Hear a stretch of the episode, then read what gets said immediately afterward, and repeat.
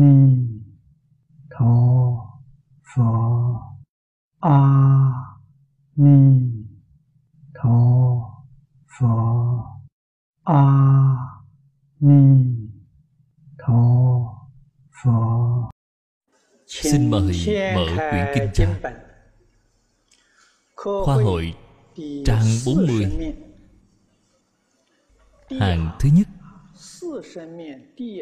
Khoa hội trang 40 hàng thứ nhất, Xem từ chữ sau cùng.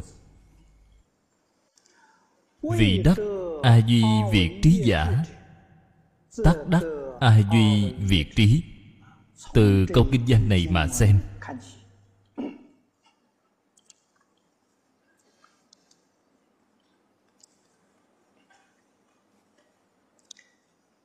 Hôm qua giảng đến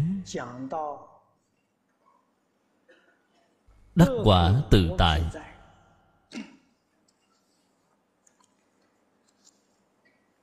Thế Tôn, Ở trên kinh Nêu ra với chúng ta Tứ quả của tiểu thừa.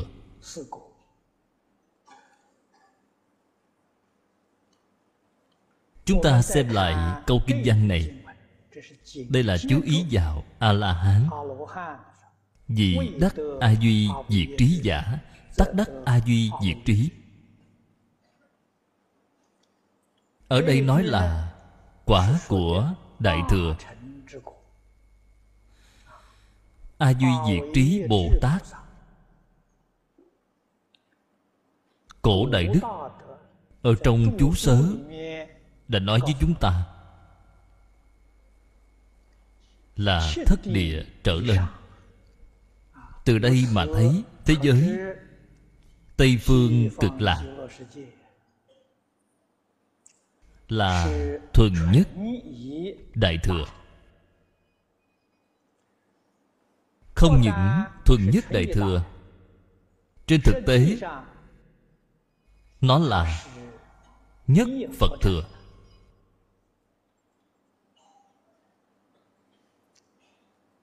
Cổ Đại Đức Thời đại tùy đường. Đã chú thích Thích Ca Mâu Ni Phật Thời đại giáo hóa này. Có tiểu thừa Có đại thừa. Ở trong đại thừa Vẫn còn có một thừa. Sở dĩ Duy hữu nhất thừa Pháp Vô nhị diệt vô tam Trừ Phật phương tiện thuyết. Đây là đem bổ nguyện giáo hóa chúng sanh Của chư Phật Như Lai, Bao gồm cả Pháp thân đại sĩ. Ứng hóa trong chính Pháp giới. Nói ra với chúng ta rồi.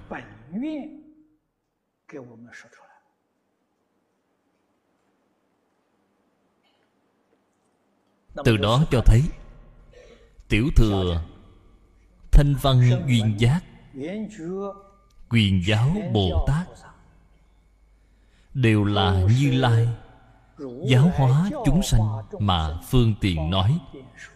Không phải thật sự nói. Cái mục đích thật sự là Hy vọng tất cả chúng sanh Đều có thể trong một đời này Viên thành Phật Đạo. Mọi người đều chứng được Phật quả Cứu cánh viên mãn. Tại vì sao phải nói tam thừa? Tam thừa là thuộc về Bất đắc dĩ mà phương tiện nói. Chúng sanh không có Cái căn tánh này. Không có cái chí hướng lớn như vậy. Việc tu hành có người thì nói, Tôi chỉ cần cuộc đời này Có thể bình an vô sự thì được rồi. Những thứ khác tôi đều không mong cầu gì. Kiểu người như vậy Thì Phật cũng hết cách đối với họ. Họ không muốn thành Phật, Họ cũng không muốn thành Bồ Tát. Thậm chí bạn nói quả gì tu đà hoàng, Họ cũng không có hứng thú. Họ chỉ hy vọng có thể sống cuộc đời bình an vô sự, Thì họ đã rất mãn nguyện rồi. Nhưng mà Phật, đối với tất cả chúng sanh tuyệt đối sẽ không để họ bị thất vọng. Bạn hy vọng điều gì? Các ngài liền giúp đỡ bạn đạt được điều đó. Bởi vì phật thị môn trung hữu cầu tất ứng. Bạn hy vọng là một người tốt, các ngài sẽ giúp bạn. Bạn muốn sanh thiên thì các ngài cũng có thể giúp đỡ bạn. Khẳng định là có thể viên mãn nguyện vọng của tất cả chúng sanh. đây là phật từ bi đến cùng cực. cho nên pháp môn của phật cũng rất nhiều. đều là vì ứng cơ mà thiết lập ra. thế giới tây phương cực lạc. chúng ta biết đây là nhất phật thừa. Ở đâu còn có tiểu thừa nữa chứ? Cho nên, ở chỗ này nói với chúng ta, cũng là phương tiện nói, không phải chân thật nói. Thế giới tây phương cực lạc không có nhân thiên, cũng không có thanh văn, duyên giác vì sao phật ở trên tịnh độ kinh đều nói với chúng ta? thiên nhân thanh văn chúng. Chúng ta phải hiểu cái ý của ngài. Thế giới tây phương cực lạc. Tuyệt đại đa số người ở đó là đới nghiệp giảng sanh việc này không giống như những thế giới khác là đới nghiệp giảng sanh. Đới nghiệp giảng sanh là mang theo nghiệp mà đi. Cũng như tại thế giới ta bà này của chúng ta. những thứ phiền não tập khí này là mang theo bà đi mang đi đến bên đó đương nhiên phải đoạn phiền não. Phải đoạn tập khí. phiền não tập khí không đoạn. bạn làm sao có thể thành tựu được chứ?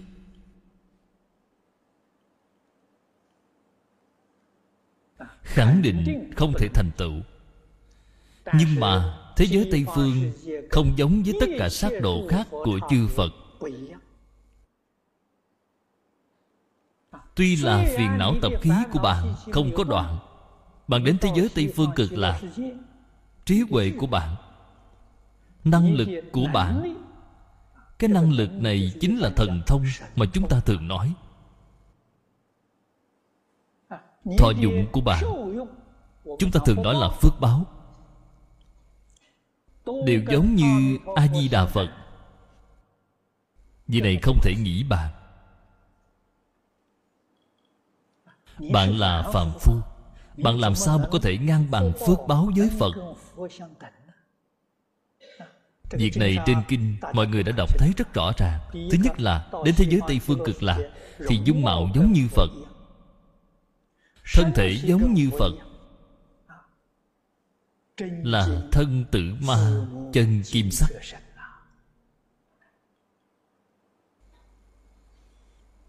Thế giới tây phương là thế giới bình đẳng sanh đến bên đó thì giống y như phật. Trí huệ thần thông đạo lực hết thảy đều như nhau. Nói cách khác bạn đã thành phật rồi. Nhưng mà việc thành phật này không phải là nhờ khả năng của bạn. Không phải do bạn tu chứng mà được. Là do đâu? Là do bổn nguyện của a di đà phật gia trì cho bạn. Hay nói cách khác là hưởng phước báo của a di đà phật cũng giống như người thế gian này của chúng ta. Một đứa trẻ đi đầu thai đầu thai vào nhà vua chúa. Nó vừa mới sinh ra thì đã được thân phận là thái tử rồi. Sự thọ dụng của nó cũng không thua giới hoàng đế. Nó không phải là có được do năng lực của bản thân nó. Là do cha của nó cho nó. Là cái sự việc giống như vậy, cho nên chúng ta đến thế giới tây phương cực lạc. Phước báo chúng ta cũng giống như tất cả chư phật thần thông trí huệ, năng lực đều như nhau. Không phải do tự mình tu mà là a di đà phật cho. Vì này thật không thể nghĩ bàn. Đây là sự thù thắng chỉ có ở thế giới tây phương cực lạc. Tha phương thế giới hết thảy đều không có. Tuy là phật, cho chúng ta trí huệ, thần thông, đạo lực, vậy thì phiền đạo tập khí của chúng ta có cần phải đoạn hay không? Đương nhiên phải đoạn. Nếu như bạn chưa đoạn cứ hưởng thụ phước báo mà người khác ban cho bạn. Đến khi bạn chính mình đoạn tận phiền não rồi thì cái phước báo đó mới từ từ tánh của bạn mà lưu lộ ra. thì mới không phải là a di đà phật cho bạn. Chúng ta phải hiểu cái đạo lý này phải hiểu hoàn cảnh chân thật của thế giới tây phương cực lạc ở chỗ này nói thiên nhân nói tiểu thừa nói a duy diệt trí bồ tát đều là cái công phu chính mình thực tế tu hành đoạn chứng. Khi đến nơi đó ở thế giới tây phương cực lạc công phu đoạn chứng bằng giới tu đà hoàng tư đà hàm của tây phương cực lạc thế giới. Đoạn chứng đồng nghĩa với việc năng lực thần thông trí huệ trên thực tế của bạn. Không một thanh văn duyên giác, quyền giáo bồ tát nào ở tha phương thế giới có thể so sánh được. Vì này chúng ta không thể không biết. Cho nên trong chú giải của người xưa cũng nói, trên thực tế, mỗi một người giảng sanh đều là phát bồ đề tâm đều là nhất hướng chuyên niệm cho nên, thế giới tây phương cực lạc là nhất thừa pháp, nhất phật thừa. Cái gọi là thanh văn nhân thiên chỉ là thị hiện, mức độ đoạn hoặc, là tùy thuận sự tương đối của tha phương mà nói. Chúng ta hiểu được cái chân tướng sự thật này. Ở chỗ này chúng ta lại phải lưu ý. Kinh vô lượng thọ chúng ta vẫn còn chưa đọc đến. Tam bối giảng sanh. Giảng sanh chánh nhân. hai phẩm kinh văn này là nói rõ giảng sanh thế giới tây phương cực lạc thì phải có đủ những điều kiện gì? Trên kinh đã nói với chúng ta rất rõ ràng, rất minh bạch rồi. Phát bồ đề tâm, nhất hướng chuyên niệm. Câu nói này rất là quan trọng. Bạn xem, thượng phẩm giảng sanh là cái điều kiện này. Trung phẩm, hạ phẩm, hết thảy đều là cái điều kiện này.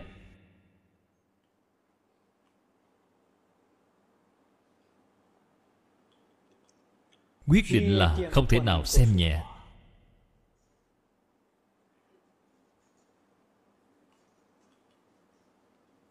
Nhưng mà hiện nay, tôi thường nghe thấy ở hồng kông, ở đài loan, ở mỹ, đại khái ở singapore cũng có. Từ nhật bản truyền đến bổ nguyện niệm phật.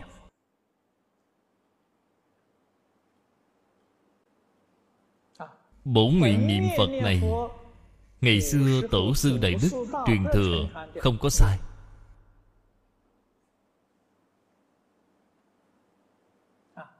Nhưng mà truyền đến ngày nay tôi nghe thấy họ nói với tôi thì thấy có vấn đề. Họ chỉ xem trọng nguyện thứ 18 Trong số 48 nguyện Họ nói nguyện thứ 18 là Bổn nguyện. Những nguyện khác đều không cần học. Nguyện thứ 18 là gì? Mười niệm được sanh. Cho nên họ mỗi ngày Họ chỉ niệm 10 câu Phật hiệu thôi Tương lai nhất định được giảng sanh. Trên kinh đã nói mà Là mười niệm được sanh. Đến lúc lâm chung không thể giảng sanh Thì sẽ trách móc A-di-đà Phật a di đà phật, ngài nói mà không giữ lời. Con y theo phương pháp mười niệm của Ngài, Mà vì sao con không thể giảng sanh? Kỳ thực, Những người này Là tự cho mình thông minh, Đầu cơ trục lợi. Đối với Ý nghĩa của 48 lời nguyện, Họ đều không hiểu Đã hiểu sai cái ý của Phật. Phật không hề nói sai Mà do bạn đã nghe sai Đã hiểu sai. Lỗi lầm ở bạn Không phải ở Phật.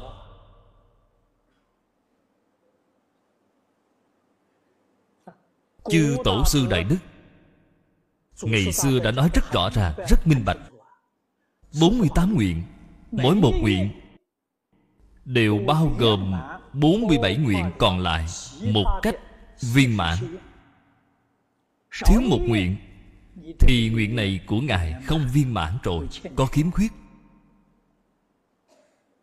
Chính là ở trên Kinh Hoa Nghiêm đã nói Một tức là nhiều, nhiều tức là một.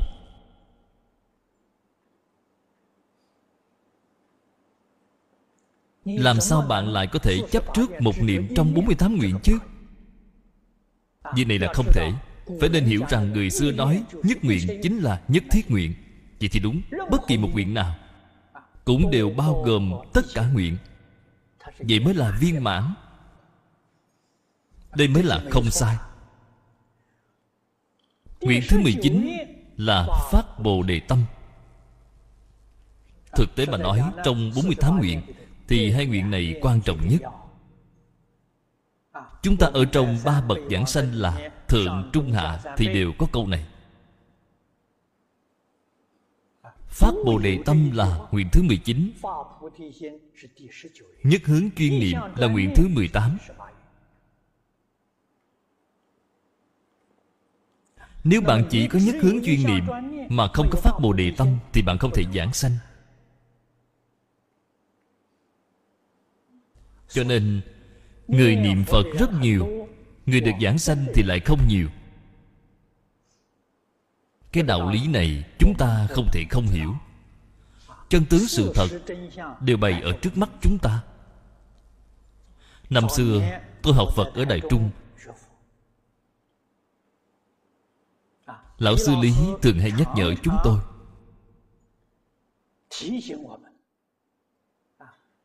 hiện tại, trong một dạng người niệm phật, thật sự có thể giảng sanh. Chỉ có hai ba người mà thôi. Chỉ hai ba phần dạng mà thôi. Vậy thì những người còn lại, thật sự là trong một dạng người có hơn 9.990 người, đều không thể giảng sanh là hơn 9.990 người không thể giảng sanh. Nguyên nhân là gì? Là không có phát Bồ Đề Tâm. Bạn không có tương ưng Với bổn nguyện của A-di-đà Phật. Nếu bạn không phát Bồ Đề Tâm, Vậy thì đến thế giới Tây Phương cực lạc, Thế giới Tây Phương cực lạc thì không phải là nhất Phật thừa. Thế giới bên đó là nhất Phật thừa mà nói Thì phát Bồ Đề Tâm quan trọng hơn bất cứ thứ gì.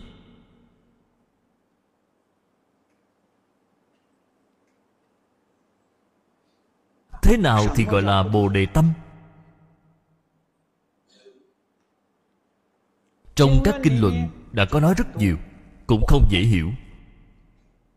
Trong quán vô lượng thọ phật kinh đã nói chúng ta, chí thành tâm thâm tâm. hồi hướng phát nguyện tâm. Nói ba cái này. Vì sao mà bồ đề tâm là ba cái này? Ba cái nhưng thực tế là một cái. Thể của bồ đề tâm là chí thành tâm.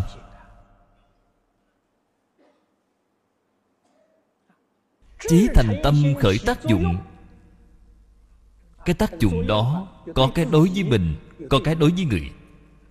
Đối với chính mình là thâm tâm. Đối với người thì là hồi hướng phát nguyện tâm. Cho nên, thâm tâm cùng với hồi hướng phát nguyện tâm là tác dụng của bồ đề tâm.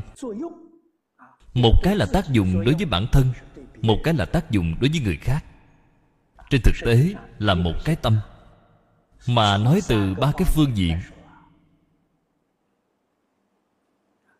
Nếu như cái này không dễ hiểu, chúng ta hãy xem lại đại thừa khởi tính luận. Trong đại thừa khởi tính luận, mãn binh bồ tát đã nói với chúng ta về bồ đề tâm. Ngài nói là trực tâm, thâm tâm và đại bi tâm. Chúng ta đem kinh và luận hợp lại mà xem thì sẽ dễ dàng hiểu được cái ý nghĩa trên luận thì nói là trực tâm, trên kinh thì nói chính là chí thành tâm. Thâm tâm thì cũng giống như vậy. Trên kinh nói hồi hướng phát nguyện tâm. Chính là trên luận nói đại bi tâm. Đại từ, đại bi. Như vậy thì chúng ta sẽ dễ hiểu hơn. Nhưng mà thâm tâm vẫn còn khá khó hiểu. Rốt cuộc thì cái gì gọi là thâm tâm? Thâm tâm là từ thọ dụng bồ đề tâm cái tác dụng là từ thọ dụng cho nên, năm xưa khi tôi còn ở mỹ, đã đem cái bồ đề tâm này viết thành năm điều, gồm mười chữ. Hình như là ở bên này chân thành chân thành chính là trí thành tâm, chính là trực tâm. Thanh tịnh, bình đẳng, chánh giác chính là thâm tâm. Như vậy thì mọi người sẽ dễ hiểu hơn. Từ bi tâm chính là hồi hướng phát nguyện tâm. Là đối với người, còn đối với chính mình, thì phải thanh tịnh, bình đẳng, chánh giác. Chúng ta khởi tâm động niệm lời nói việc làm. Mà tương ưng với mười chữ này, thì bạn đã thật sự phát bồ đề tâm. Đây là vô thượng bồ đề tâm. Cho nên, nếu đã thực sự phát tâm, thì trong một đời này nhất định sẽ sanh đến thế giới tây phương cực lạc. Nhất định sẽ được thân cận a di đà phật nếu quả nhiên bạn có cái nguyện vọng như vậy, thì từ nay trở đi, bạn sinh hoạt, làm việc, xử sự đối người tiếp vật, thì bạn nhất định phải dùng chân tâm. Không thể lại dùng vọng tâm nữa. Có lẽ có người sẽ hỏi, tôi dùng chân tâm đối đãi người người khác dùng vọng tâm đối với tôi. Vậy không phải tôi đã bị thiệt thòi lớn rồi hay sao?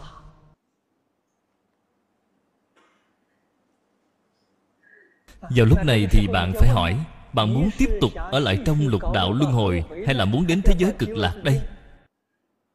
Nếu như là đến thế giới cực lạc, vậy thì bạn không dùng chân tâm thì không được rồi. Ở thế giới cực lạc, người người đều là dùng chân tâm. Không có ai dùng vọng tâm. Bạn vẫn còn không chịu dùng chân tâm vẫn dùng cái tâm hư vọng để xử sự đối người tiếp vật, thì bạn niệm phật, hết cả cuộc đời này cũng không thể giảng sanh.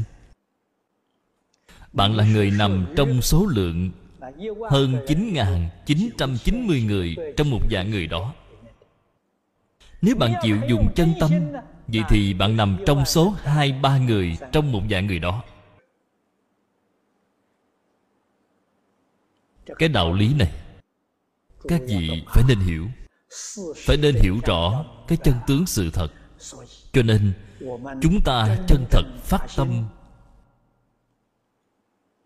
Hành Bồ Tát Đạo Nhất định phải thấy được A-di-đà Phật. Chúng ta không sợ người khác lừa gạt mình. Người khác lừa gạt ta, Sỉ nhục ta, ức hiếp ta. Thực ra bà nói, Ta đều rất cung kính Mà cảm kích đối với họ. Niệm A-di-đà Phật rồi Hồi hướng cho họ. Vì sao vậy? Vì đã tiêu nghiệp chướng cho ta. Là việc tốt mà. Họ tự mình tạo tội nghiệp Thay ta tiêu nghiệp chướng. Họ thật sự là đã xả mình vì ta. Họ là ân nhân của ta bản thân họ không biết, ta thì rõ ràng tường tận.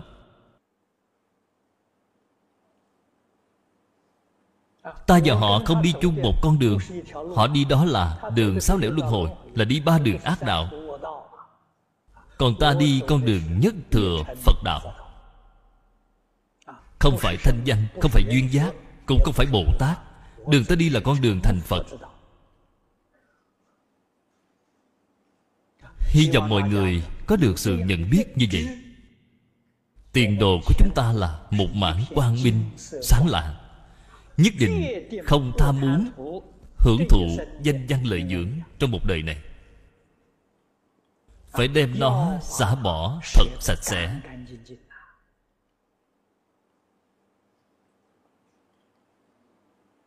Khi tôi rời khỏi singapore đi đến úc châu để viết một bức đối liền. Để khuyến khích chính mình cũng là khuyến khích các đồng học chúng ta.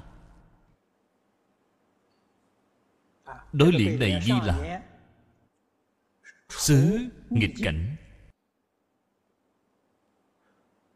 Tùy ác duyên. Nghịch cảnh là hoàn cảnh của chúng ta không tốt, chỗ nào cũng đều là chướng ngại. Hoàn cảnh nhân sự không tốt người hủy bán chúng ta rất nhiều. Người nhiễu điều sinh sự rất nhiều. Sống trong cái hoàn cảnh sống như vậy, nhất định không có một niệm có tâm sân hận. Là vô sân hận. Nghiệp chướng tận tiêu có một niệm tâm sân hận. Nghiệp chướng của bạn hiện tiền. Kết quả đó là kết kết quả oan oan tương báo không bao giờ dứt. Là không thể được rồi.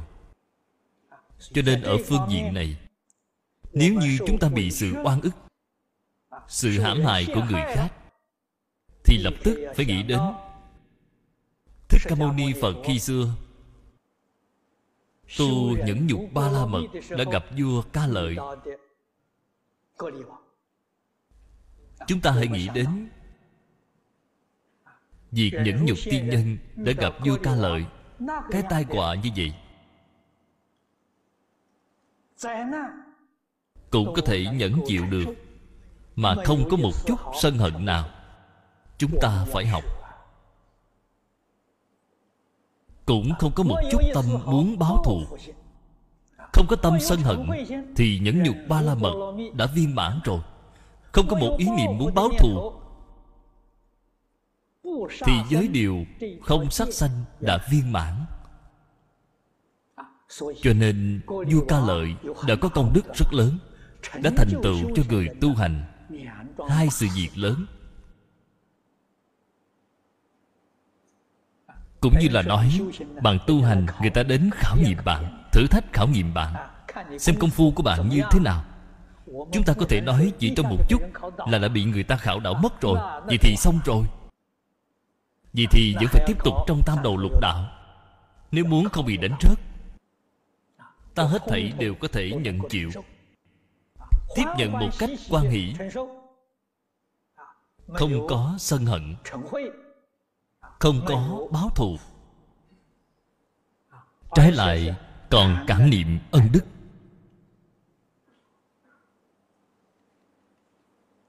Cái sự khảo nghiệm này biết được cái công phu và cảnh giới tu học của bạn. Cho nên, đối với nghịch cảnh ác duyên, chúng ta phải thật sự là bội phần cảm kích vì đã làm cho cảnh giới của mình không ngừng nâng cao. Câu nói kế tiếp là, xứ thuận cảnh, tùy thiện duyên. Hoàn cảnh tốt, tất cả đều rất như ý. Thì vô tham si. Đáng sợ nhất là trong cảnh giới này, bạn khởi cái tâm tham lên bạn bị cảnh giới mê hoặc vậy thì bạn xong rồi. Nhất định phải không có tham không có ngu si. Phước huệ toàn hiện. Phước huệ liền hiện tiền. đây là chúng ta tự mình khuyến khích chính mình. cũng là khuyến khích hết thảy đồng học. Dù trong thuận cảnh hay nghịch cảnh cũng lìa tham sân si tham sân si là tam độc. Khởi tâm động niệm. Nếu như tương ưng với tam độc phiền não, thì đây là tạo nghiệp của súc sanh, ngạ quỷ, địa ngục. Tương lai quả báo là ở trong tam độ cho nên nhất định là không thể được. Khởi tâm đồng niệm, lời nói, việc làm. Chúng ta nhất định là không quản chuyện người khác, nên quản cho tốt bản thân mình. Người khác có làm thế nào thì cũng không liên quan gì đến mình đó là việc của họ. Chúng ta thì nhất định tùy thuận theo giáo huấn của phật đà. Nhất định phải tùy thuận thập thiện. Phải tùy thuận tam quy y. Tam quy y là giác chánh tịnh. Phải tùy thuận lục độ. Tùy thuận bồ đề tâm, đại bồ đề tâm. Như vậy, một lòng xưng niệm, cầu sanh tây phương thì không có một ai mà không giảng sanh. Xưa kia, tổ sư đại đức đã nói, cái pháp môn này, dạng người tu, dạng người đi. Có thể tu học được như lý như pháp, thì người người đều giảng sanh. Cho nên nhất định phải tương ưng với chân thành, thanh tịnh, bình đẳng, chánh giác, từ bi đặc biệt là tâm từ bi. Đối với những ai là đối với quan gia trái chủ.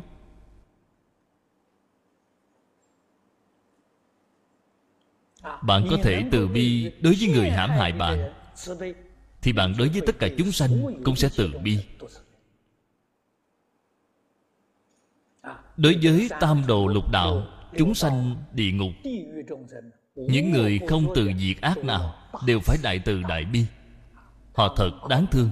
Ngu si đã tạo tác tội nghiệp.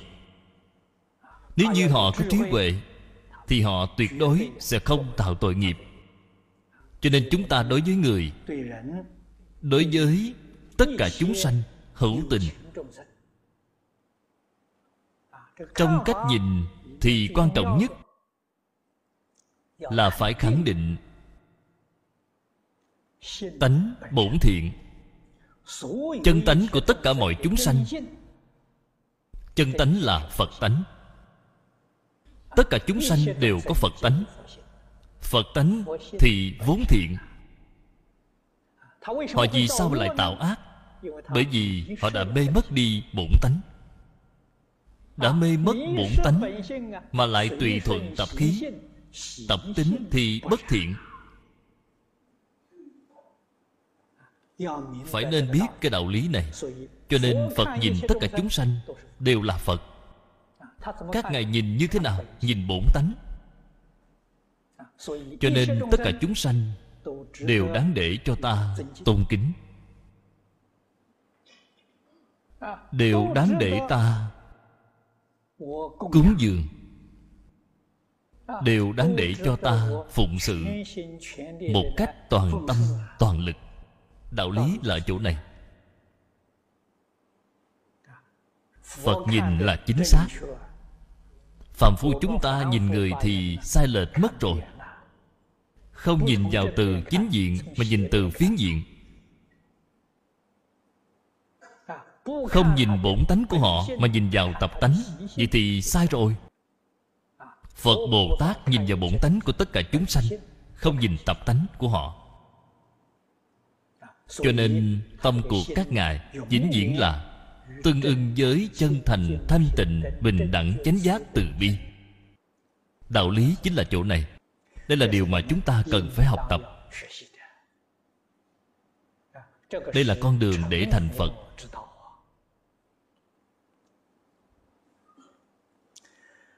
Hôm nay giảng cái câu a duy diệt trí này. A duy diệt trí ở trong kinh di đà thì nói là a bệ bạc trí. Bởi vì nó là dịch âm từ tiếng phạn. Âm dịch có khác một chút. Cho nên, đây là một sự việc một danh từ. Cái ý nghĩa của nó là cổ đức nói, bất thối chuyển, ư thành phật chi đạo chính là đi con đường thành phật này. họ một mạch thẳng tiến. họ sẽ không bị thối lui trở lại. A bề bạc trí là cái ý nghĩa như vậy.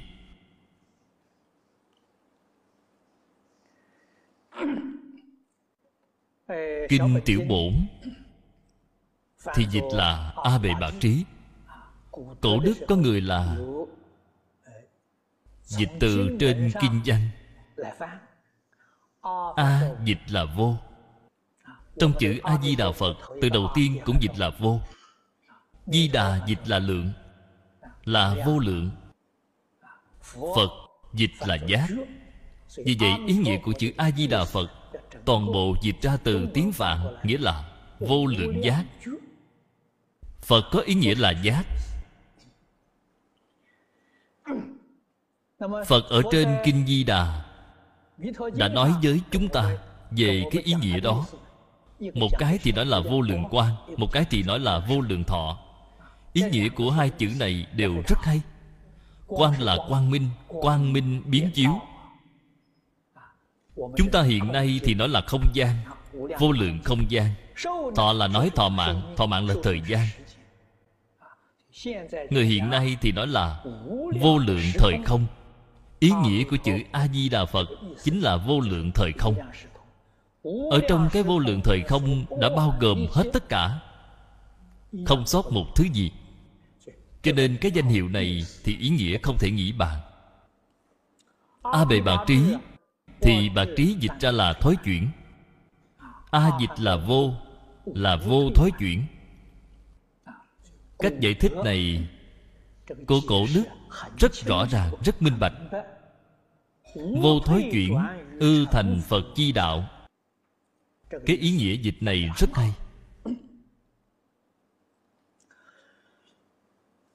Trong di đà yếu giải của ngọc ích đại sư, đã nói với chúng ta ba cái bất thối.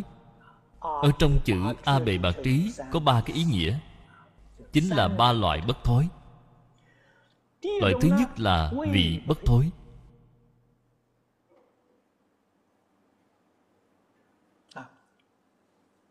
Chuyển phàm thành thánh.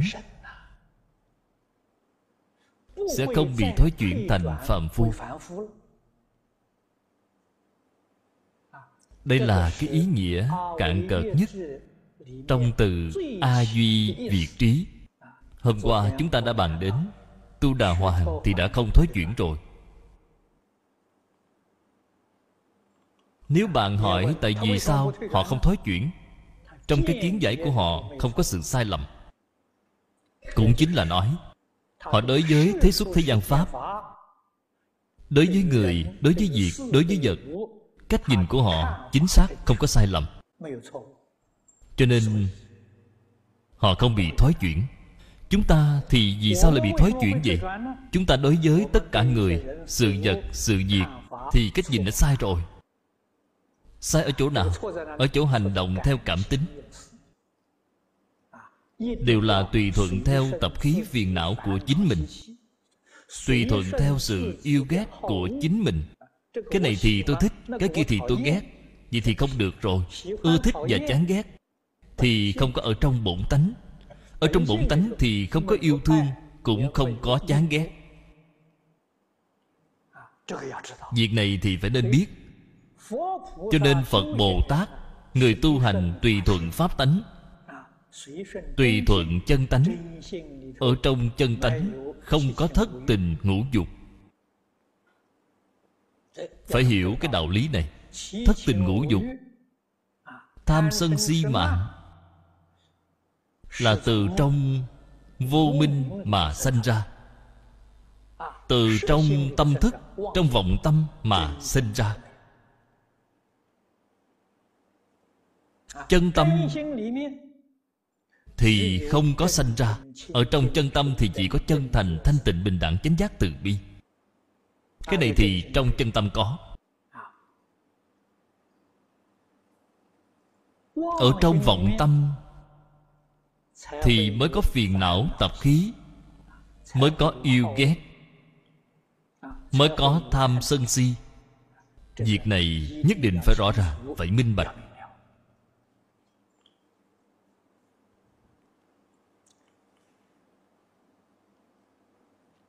loại thứ hai là hạnh bất thối đây là nói hầu hết bồ tát đại thừa. Bồ tát đại thừa phát nguyện độ chúng sanh.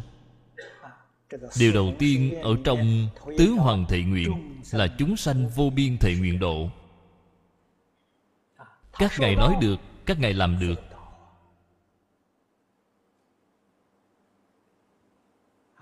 Nhất định là không có thói chuyển thành tiểu thừa. Tiểu thừa là tự độ mà không độ tha. Là chỉ tự lo cho chính mình, họ không lo cho người khác. Những lời này phải nói cho rõ ràng. Không nói rõ ràng e rằng mọi người nghe sẽ hiểu lầm. Tiểu thừa có thật sự là không độ cho người khác sao? Họ cũng độ người họ độ những người nào? Tôi thấy anh vừa mắt thì tôi độ anh.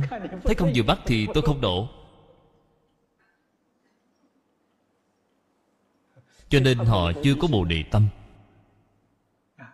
Cho nên có duyên với họ thì họ sẽ độ bạn. Không có duyên thì họ không độ bạn. Giả lại bạn còn phải đi tìm họ.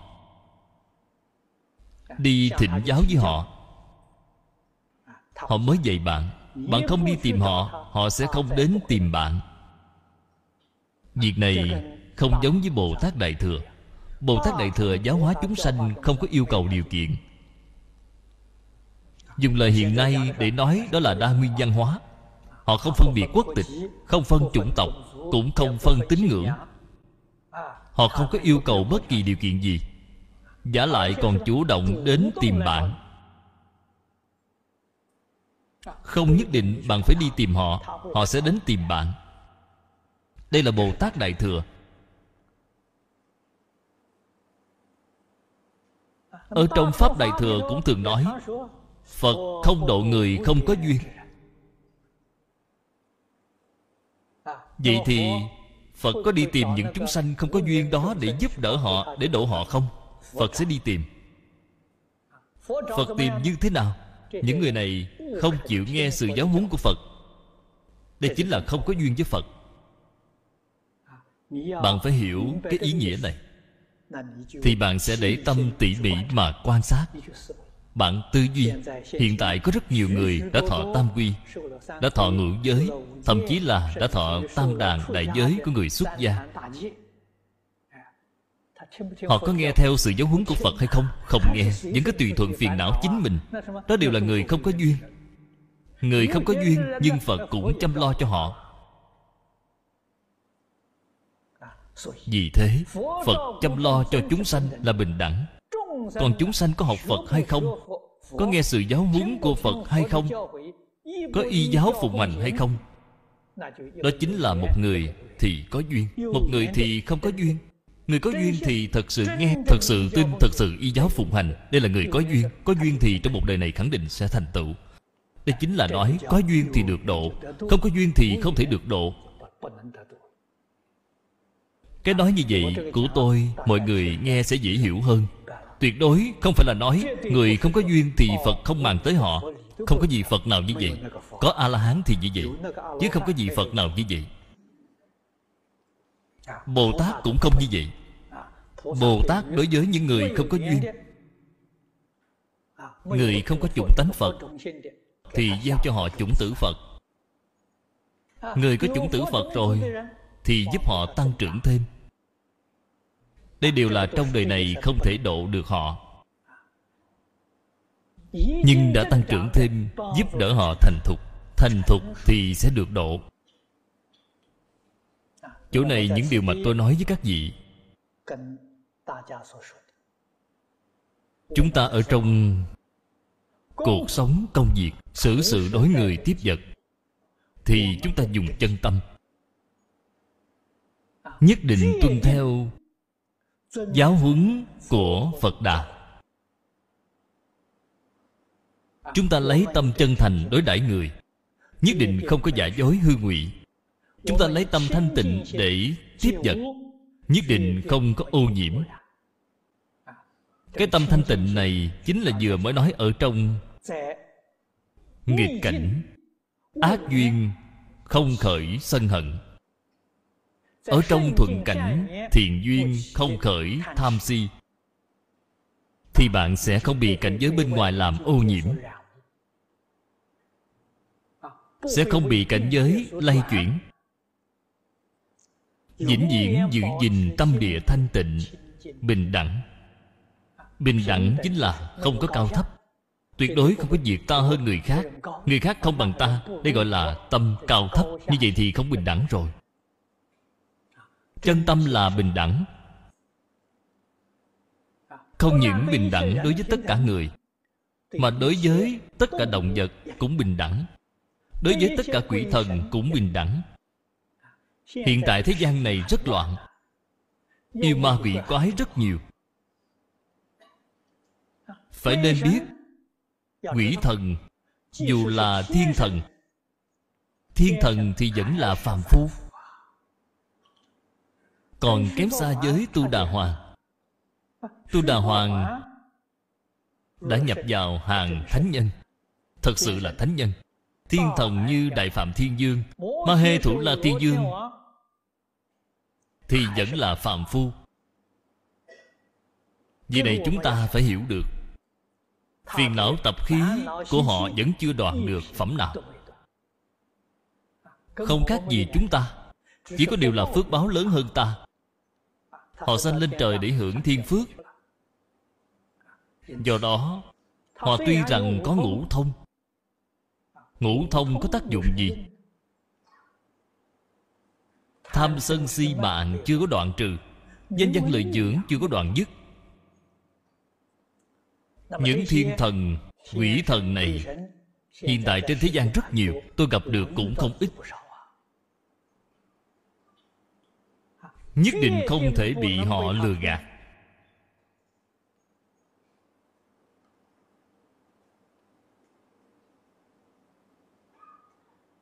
Nếu bạn bị họ lừa gạt bạn bị mắc lừa rồi. Thì con đường của bạn là con đường của quỷ thần, chứ không phải đi con đường của phật bồ tát.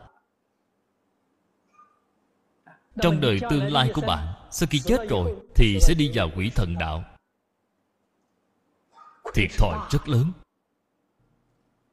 Bạn đi vào quỷ thần đạo, quỷ thần sẽ xem thường bạn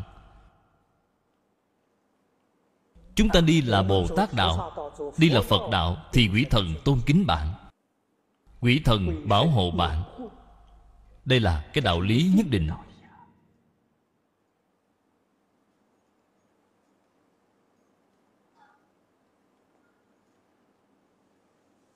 Cho nên, có một số đồng học đến hỏi tôi, vì sao vậy?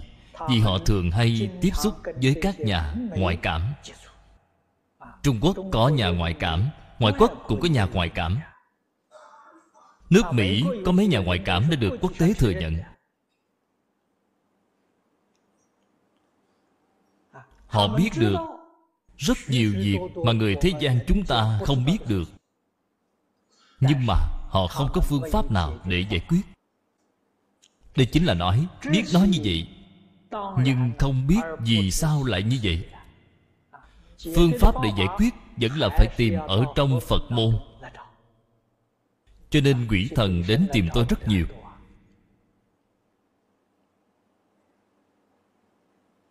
Tôi đã làm lễ tam quy y cho họ. Khi mà họ có vấn đề khó khăn, thì tôi giúp họ giải quyết. Quả thực có rất nhiều quỷ thần cũng rất thông minh. Vừa nói với họ thì liền hiểu ngay, họ liền hiểu được.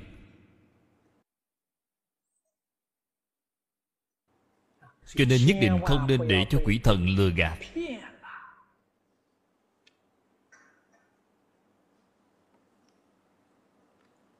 Người bị người lừa gạt thì còn chấp nhận được. Bị quỷ thần lừa gạt thì không thể chấp nhận được rồi.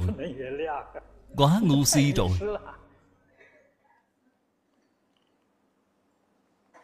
Quỷ thần gặp chúng ta thì chúng ta còn phải dạy họ là khác.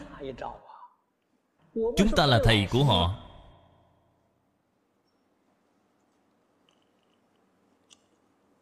Những đạo lý và sự thật này đều nên thông đạt, đều nên rõ ràng thế gian vẫn còn có một số người thông minh đã lợi dụng những người ngu si. Người ngu si rất nhiều. Tin tưởng quỷ thần, khiếp sợ quỷ thần thì liền cố tình giả thần, giả quỷ. Để mà lừa gạt những tín đồ thiện lương trong xã hội. Mục đích là gì vậy? Mục đích là cầu danh văn lợi dưỡng cho bản thân mình.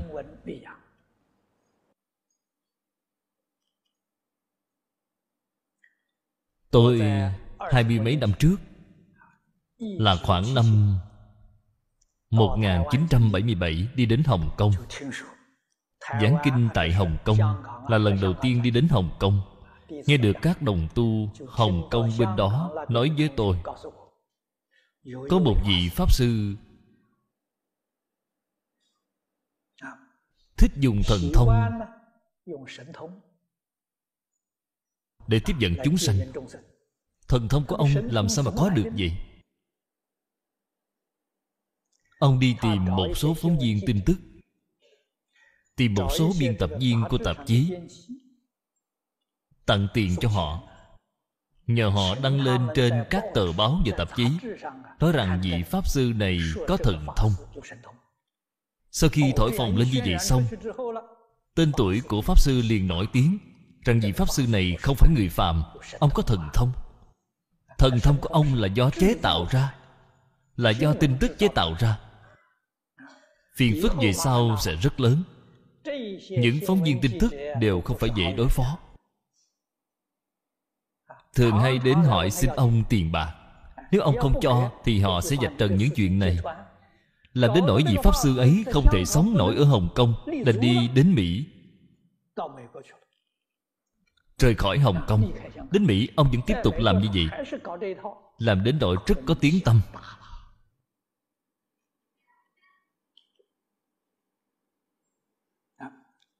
Đây là những người thông minh. Thế gian Pháp thì chúng ta thường nói là thông minh quá, Bị thông minh hại. Nghe nói vị Pháp Sư này hiện tại cũng đã mất rồi. Có người kể với tôi Khi ông ra đi, Có thời tướng rất là xấu. Đương nhiên là không tốt rồi. Vì đã nghĩ hết mọi cách để nhũng nhiễu, Xin sự lừa gạt chúng sanh Thì làm gì có kết quả tốt được chứ? Trồng thiện nhân thì được thiện quả. Cái nhân của bạn bất thiện, Thì làm sao bạn có cái kết quả được chứ?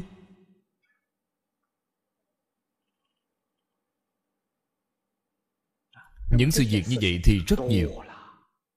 Tôi thường hay nghe nói đến người nào đó Là Bồ Tát gì đó, Tái lai. Là Phật gì đó tái lai. Có rất nhiều đồng tu đến hỏi tôi, Pháp Sư à Cách nghĩ của Ngài thì như thế nào? Tôi nói, tôi không có cách nào.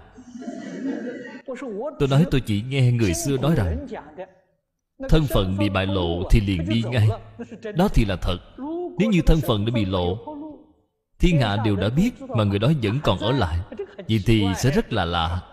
Tôi sẽ cảm thấy rất là lạ.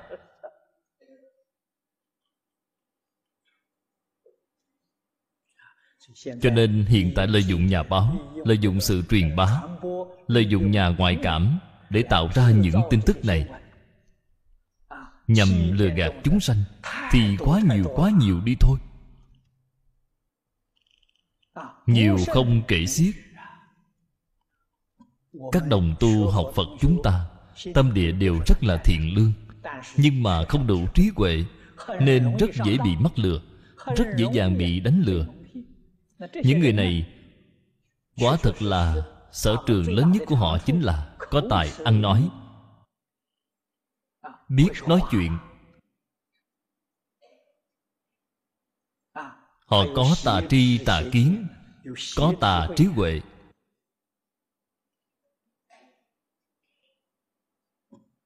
Trên thực tế, chúng ta tỉ mỉ mà suy nghĩ. Đại loại đều là con cháu của ma dương. Đến cái thế gian này để nhiễu loạn phật pháp khi những người niệm phật có được cái tâm tốt, thấy được họ trong đời này sẽ giảng sanh, liền nhanh chóng lôi họ trở lại. Đây là cái nhiệm vụ mà họ đến thế gian này. Là do ma dương đã phái đến. Việc này ở trên kinh là có ghi chép. Họ tạo ra những tội này. Thì quả báo đều là a tỳ địa ngục không phải là một sự việc tốt. Đây chính là nói, đã phá hoại pháp thân huệ mạng của người khác. Còn nghiêm trọng hơn so với việc giết hại thân thể của họ. Giết hại họ thì không hề gì. Ngạn ngữ thường nói là, qua 49 ngày thì sẽ quay trở lại. Họ lại đầu thai trở lại. Vì vậy sanh mạng là sự việc nhỏ, huệ mạng mới là sự việc lớn.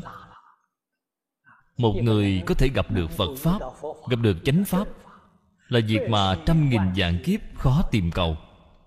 Cái cơ hội này thì quá khó để mà gặp được, họ gặp được rồi bằng lại nhẫn tâm đem tước đoạt mất cơ hội của họ. Cái nghiệp tội này thật sự là quá nghiêm trọng, là nghiệp tội của a tỳ địa ngục. Cho nên chúng ta phải nên hiểu, bồ tát một bồ tát chân chánh thì khẳng định là sẽ thành tựu cho chúng sanh yêu thương chúng sanh. Chúng ta thường nói là họ yêu quý quan gia của họ yêu quý kẻ đối đầu với họ yêu quý kẻ thù của họ yêu quý người đã tổn hại họ nghiêm trọng. họ không hề khởi một ý niệm sân hận nào. Đây là bồ tát vẫn còn có ý niệm sân hận thì họ là phàm phu họ không phải là bồ tát bản thân chúng ta cũng dựa vào những cảnh giới này để khám nghiệm bản thân kiểm tra chính mình xem sự tu hành của ta rốt cuộc đã đi vào quỹ đạo hay chưa? Có chút công phu nào hay không? Ở trong cuộc sống thường ngày gặp được những sự việc không vừa ý có còn khởi cái tâm sân hận hay không? Có một ý niệm tâm sân hận thì cổ đức nói không sợ niệm khởi, chỉ sợ giác chậm. Một niệm tâm sân hận vừa khởi, lập tức phải tỉnh ngộ. Ta sai rồi. Ta học phật như thế nào vậy? Làm sao mà lại thành ra như thế này? Người niệm phật thì lập tức khởi một câu a di đà phật, đem cái tâm sân hận đó loại trừ. Ở trong thuận cảnh, khởi một cái tâm tham ái cũng sai rồi đây đều là phiền não đang khởi hiện hành. Hỉ nộ, ai lạc, ái, ố dục, thất tình ngũ dục đều là phiền não đang khởi tác dụng, khởi hiện hành. Chỉ cần những thứ này vừa mới khởi, thì lập tức dùng câu a di đà phật để dẹp trừ nó. Câu a di đà phật này khởi lên chính là giác. Cho nên, cái pháp môn niệm phật này thù thắng hơn các pháp môn khác là ở chỗ này. Bởi vì bạn sẽ rất dễ dàng đề khởi lên. bạn phải đem câu phật hiệu này niệm cho thuần thục. lúc nào thì khởi tác dụng chính là lúc phiền não của bạn khởi hiện hành bạn có thể đề khởi được nó. Công phu của bạn đã đắc lực đã khởi tác dụng. Niệm phật có nhiều hơn nữa có niệm tốt hơn đi nữa. Mà phiền não hiện hành thì vẫn cứ hiện hành như cũ. vì thì công phu của bạn không đắc lực. hay nói cách khác bạn căn bản là không có công phu. Bạn ngày ngày niệm phật thì cũng giống như đọc sách ngày ngày đều học mà thi thì chỉ được điểm không. Không có thành tích gì đáng nói. Người học phật công phu là ở chỗ nào? Công phu chính là phiền não vừa khởi. thì nó lập tức liền bị đè xuống. đè nén lâu rồi. cái lâu này ở trong cái hoàn cảnh hiện tại này thì ít nhất là 10 năm. Vừa khởi hiện hành thì bạn có thể phát giác. Cái công phu như vậy, bạn vận dụng được hơn 10 năm, thì tự nhiên phiền não sẽ không khởi hiện hành. Lúc đó thì việc giảng sanh sẽ nắm phần chắc. Lúc nào cũng có thể giảng sanh. Sanh tử tự tại thế gian này nếu vẫn còn duyên phận duyên phận là cái gì? là vẫn còn có rất nhiều người muốn thân cận bạn. bạn vẫn còn có thể khuyên bảo rất nhiều người niệm phật giảng sanh. Thì bạn có thể ở thêm vài năm. Sanh tử tự tại chính là thọ mạng tự tại. Muốn trụ thêm bao nhiêu năm đều không trở ngại. Muốn đến khi nào đi thì lập tức liền có thể đi đến khi công phu được đắc, thì sẽ có thể làm được. Công phu không đắc lực thì không được rồi. Khi còn chưa đắc lực thì sẽ bị nghiệp lực xoay chuyển. Việc này rất đáng sợ. Chúng ta học phật, ít nhất cũng phải học được đến trình độ này. Chúng ta mặc dù chưa đoạn phiền não tập khí, nhưng mà sanh về phạm thánh đồng cư độ thì tuyệt đối không vấn đề gì. Khẳng định là có thể giảng sanh. Tất cả pháp thế gian đều là giả, đều là trống rỗng, như một giấc mộng vậy. Phải nên hoàn toàn buông xả buông xả tất cả thân tâm thế giới. Buông xả không phải là bảo không quan tâm, không quan tâm nữa, thì việc học phật sẽ cảm thấy không hợp với lẽ đời thường vẫn sống với mọi người như trước. Nhưng trong tâm thì nhất định không có dướng mắt. Về hình thức thì quyết định không có gì khác. Chung sống, ôn hòa. Nhưng dùng tâm thì có khác. Buông xả là buông xả ở trong tâm. Không phải là nói buông xả trên sự. Có rất nhiều người nghe lời mà nghe sai rồi. Năm kia hình như có nhận được bức thư của một người từ Trung Quốc đại lục viết cho tôi. Ông nói Ông nghe tôi giảng kinh Nghe đến đoạn buông xả. Ông liền buông xả Công việc cũng buông xả luôn. Sau khi buông xả được hai tháng Thì ông không còn tiền gì Không có thu nhập nữa. Ông viết thư hỏi tôi Giờ thì phải làm sao? Bây giờ không có cách nào để lo cho cuộc sống nữa. Việc này là sai rồi. Buông xả là buông xả ở trong tâm Không phải buông xả ở trên sự. Tâm địa phải thanh tịnh chỉ có một câu Phật hiệu. Cuộc sống thường ngày vẫn như xưa, Công việc như xưa, Xã giao như xưa, Đều không ngại sự. Trên Kinh Hoa Nghiêm nói là Lý sự vô ngại, Sự sự vô ngại. Ngại sự nghĩa là gì? Là vọng tưởng phân biệt chấp trước của bạn. Những thứ này là ngại sự. Bạn đã triệt để buông xả rồi, Thì bạn đã nhập vào cảnh giới vô chướng ngại. Nếu như mà nói, Trên sự cũng buông. Vậy thì hà cớ gì Chư Phật Như Lai phải đến nơi này để độ chúng sanh? Đây không phải là đi kiếm chuyện hay sao? Đây không phải là vô cớ sinh sự hay sao? Không có trở ngại, Sự không có trở ngại. Lý cùng sự đều phải hiểu rõ. Học Phật Thì mới học được viên mãn. Học được một cách hạnh phúc, học được tự tại, an lạc. Cho nên bồ tát các ngài phải thực hiện bổn nguyện của mình. Các ngài phát thệ nguyện không phải là lời giả dối, không phải là lừa gạt người. Nói được là làm được. Thật sự là muốn thành tựu chúng sanh, giúp đỡ chúng sanh làm gì có cái đạo lý đi chứng ngại chúng sanh chứ? Nhất định là không có cái đạo lý này. Đây là hành bất thối. Cái thứ ba gọi là niệm bất thối. đây là đại thừa bồ tát. Niệm bất thối chính là như đã nói ở phía trước. Niệm niệm tương ưng với bồ đề tâm.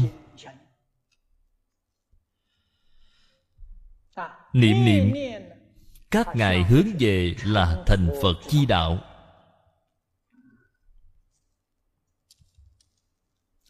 Khởi tâm động niệm, lời nói việc làm.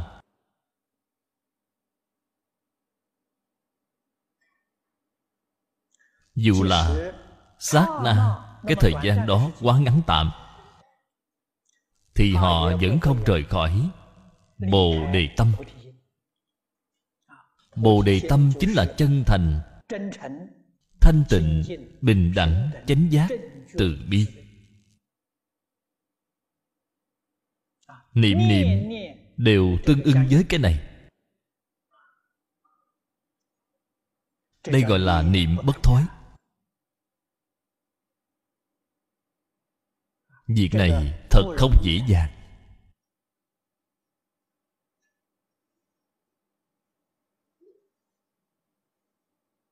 Cho nên phật bồ tát vậy chúng ta tu cái pháp môn sám hối.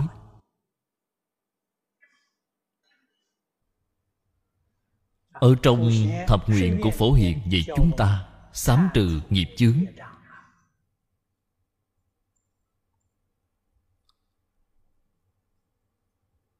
sám hối chính là phản tỉnh, kiểm điểm.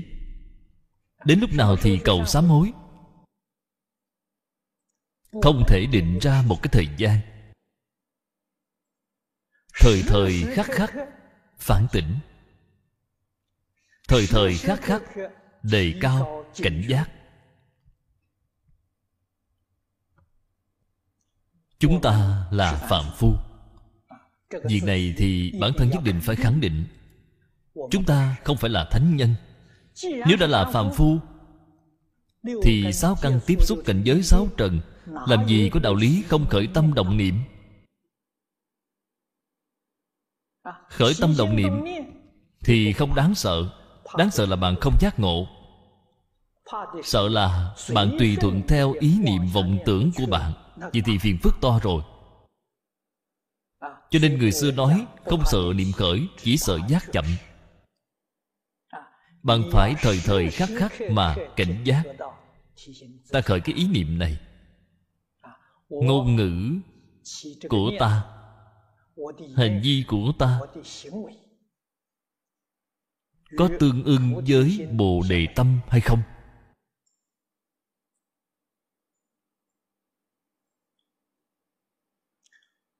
Có tương ưng với thập thiện nghiệp đạo hay không?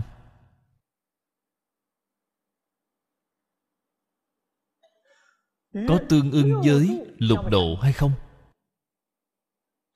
Có tương ưng với phổ hiền thập nguyện hay không? Nếu quả là tương ưng vậy thì được rồi.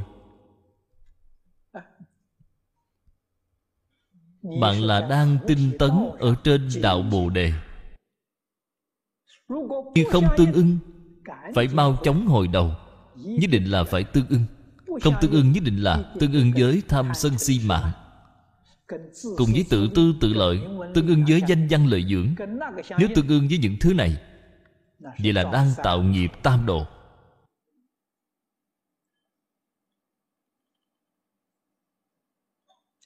Mười pháp giới bày ra ngay trước mắt chúng ta là mười con đường. Rốt cuộc thì chúng ta đi con đường nào? Phải hướng về cái mục tiêu chính xác. Nhất định không thể có một chút sai lầm nào. Như vậy thì mới có thể làm đến được niệm bất thối. Như vậy thì mới có thể làm đến được niệm bất thối. Niệm bất thối là niệm niệm tương ưng với vô thượng bồ đề. Cổ đức nói, niệm niệm, đều lưu nhập ta bà khổ hải. Ta bà khổ là tiếng phạn. Ý nghĩa của nó là nhất thiết chủng trí. Chính là cái chữ phật này mà chúng tôi thường hay nói. Phật là dịch ra từ tiếng phạn. Cái ý nghĩa của đó có hai loại. Một cái là trí huệ, một cái là giác ngộ trí là thể, giác là dụng. Ở trong trí thì có ba loại chủng trí. Gồm có nhất thiết trí, đạo chủng trí, nhất thiết chủng trí. Cái niệm bất thối này mà niệm niệm tương ưng với nhất thiết chủng trí. Đây là loại cao nhất trong ba loại đã nói. Viên mãn nhất. Nhất thiết trí là thanh văn duyên giác chứng được. đạo chủng trí là hàng bồ tát chứng được. Nhất thiết chủng trí là trí huệ cứu cánh viên mãn ở trên quả địa như lai. nó tương ưng với cái này. Cho nên cái niệm bất thối này pháp thân bồ tát. ở trong kinh hoa nghiêm thì nói viên giáo sơ trụ chứng được niệm bất thối đương nhiên có niệm bất thối thì gì bất thối hành bất thối hết thảy đều có. Chứng được gì bất thối thì rất hiếm thấy có hành bất thối hành có thể thối niệm, có thể thối nhưng gì của họ thì không thối chứng được hành bất thối niệm của họ có thối thì gì cũng không thối cho nên, chứng được tam bất thối đây mới là a duy diệt trí chân thật.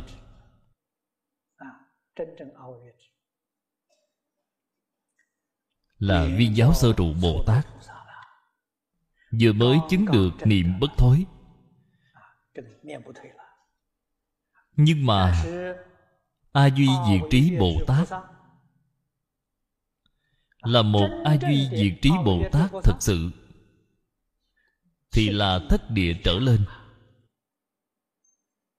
Thất địa trở lên thì là bát địa bát địa gọi là bất động địa. chân thật là bất thối rồi. Nhưng mà từ thất địa trở xuống những vị bồ tát này niệm vẫn còn sẽ thối tiến tiến thối thối. nhưng mà họ thối đến mức thấp nhất thì cũng không thối đến viên giáo sơ trụ. viên giáo sơ trụ là mức thấp nhất của họ.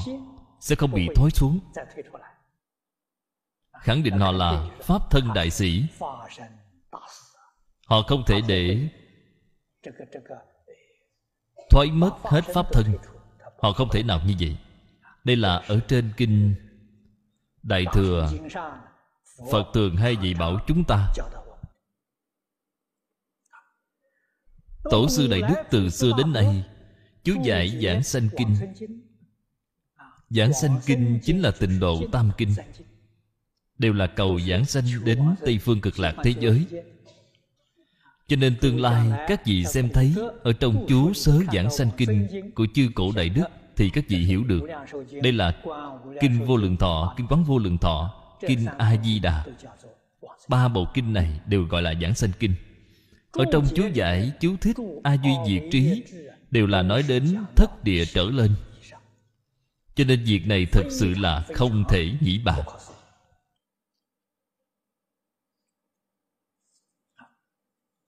Pháp môn tịnh độ vi diệu.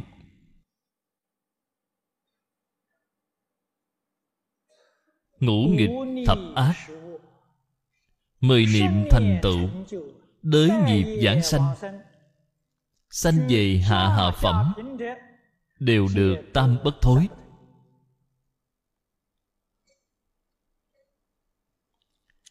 Đây là sự thật ở tây phương cực lạc thế giới. Cho nên, chúng ta đối với những người tạo tác tội nghiệp thì không dám xem thường. Chúng ta nhất định phải vô cùng tôn trọng họ. Vì sao vậy? Vì một khi mà giác ngộ rồi đến lúc lâm chung thật sự quay đầu trở lại sám hối nghiệp chướng của chính mình. Một lòng cầu sanh tịnh độ thì mười niệm thật sự có thể giảng sanh. Giảng sanh đến tây phương cực lạc thế giới có thể là phẩm vị của họ còn cao hơn ta vì nếu chúng ta xem thường họ khi đi đến thế giới tây phương cực lạc gặp được chắc chắn sẽ rất là xấu hổ.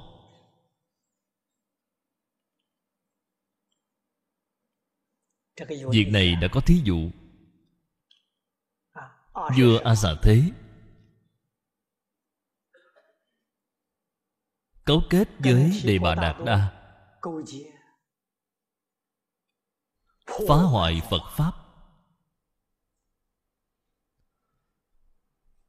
tạo những tội ngũ nghịch thập ác.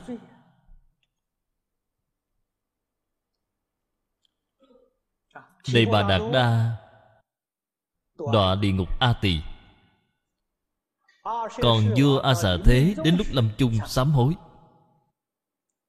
Biết được Mình cả đời đã gây tạo ra điều sai. Lúc lâm chung Đã hối hận Và phát nguyện cầu sanh tịnh độ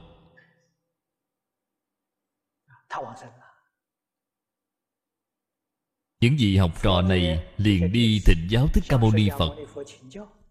Vua a xà thế ngũ nghịch thập ác. Ông niệm phật dẫn sanh thế giới cực lạc.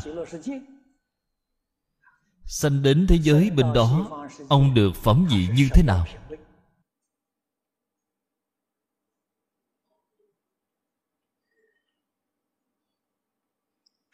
Thích ca mâu ni phật liền nói với mọi người, là thượng phẩm trung sanh.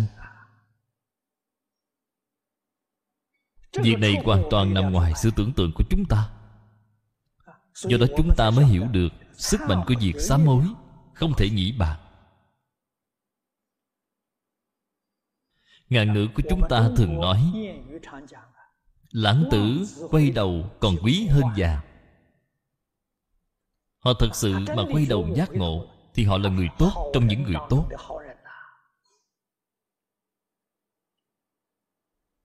Không thể xem thường họ được. Chúng ta ngày nay học phật đã hiểu được rồi. Cũng như đề bà đạt đa giữa a xà thế, đều là chư phật như lai đang ở đó biểu diễn biểu diễn cho chúng ta xem.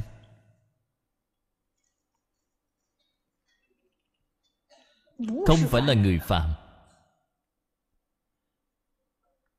Họ là đến để giáo hóa chúng ta để chúng ta hiểu được pháp môn bình đẳng không có cao thấp.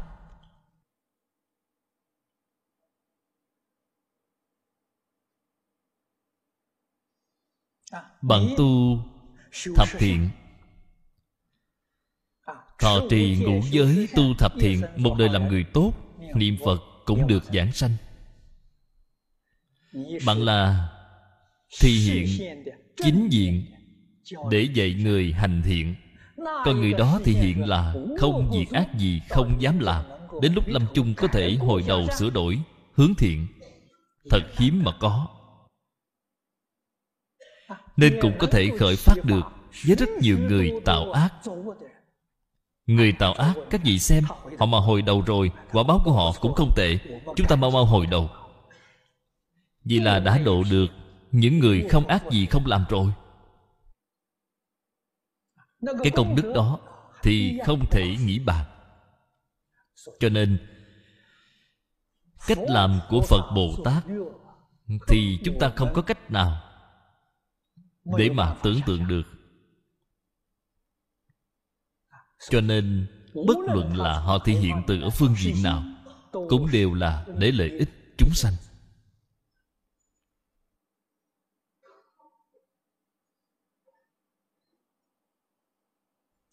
Ở trong giảng sanh truyện, ở trong tịnh độ thánh hiền lục, chúng ta cũng xem thấy có rất nhiều người làm ác. Đến lúc lâm chung giảng sanh thoại tướng đều vô cùng tốt. Pháp sư quánh kha đời nhà tống là một thí dụ tốt trong hàng xuất gia. Phá giới, không giữ thanh quy.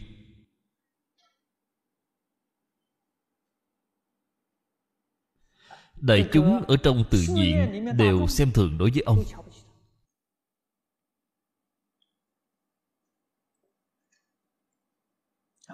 Bản thân ông nhưng mà căn tánh hạ liệt của ông rất nặng. Không cưỡng lại nổi sự mê hoặc.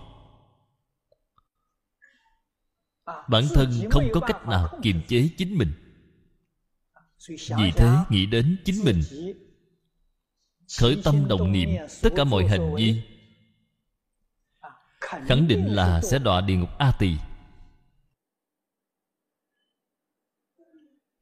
Nghĩ đến sự việc này, thì ông liền thấy khủng khiếp, liền thấy sợ hãi.